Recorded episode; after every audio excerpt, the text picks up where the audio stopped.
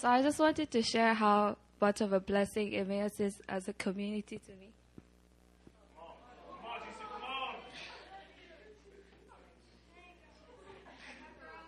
I hope I don't take three minutes crying.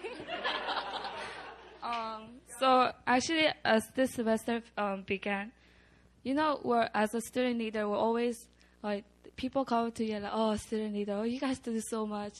Staff always like, "Yeah, you guys don't know how much student leaders do."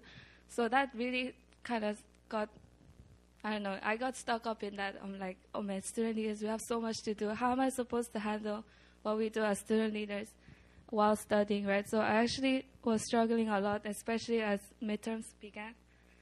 But every time I shared that,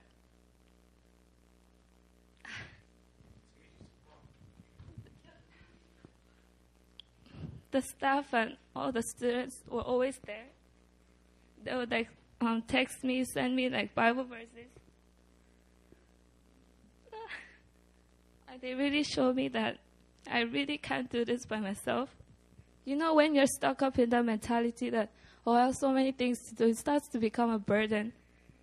But yeah, through um, all of you guys, um, every time I come out to large group and see how much you guys are being blessed by God, and even when I receive, yeah, really, oh, thank you.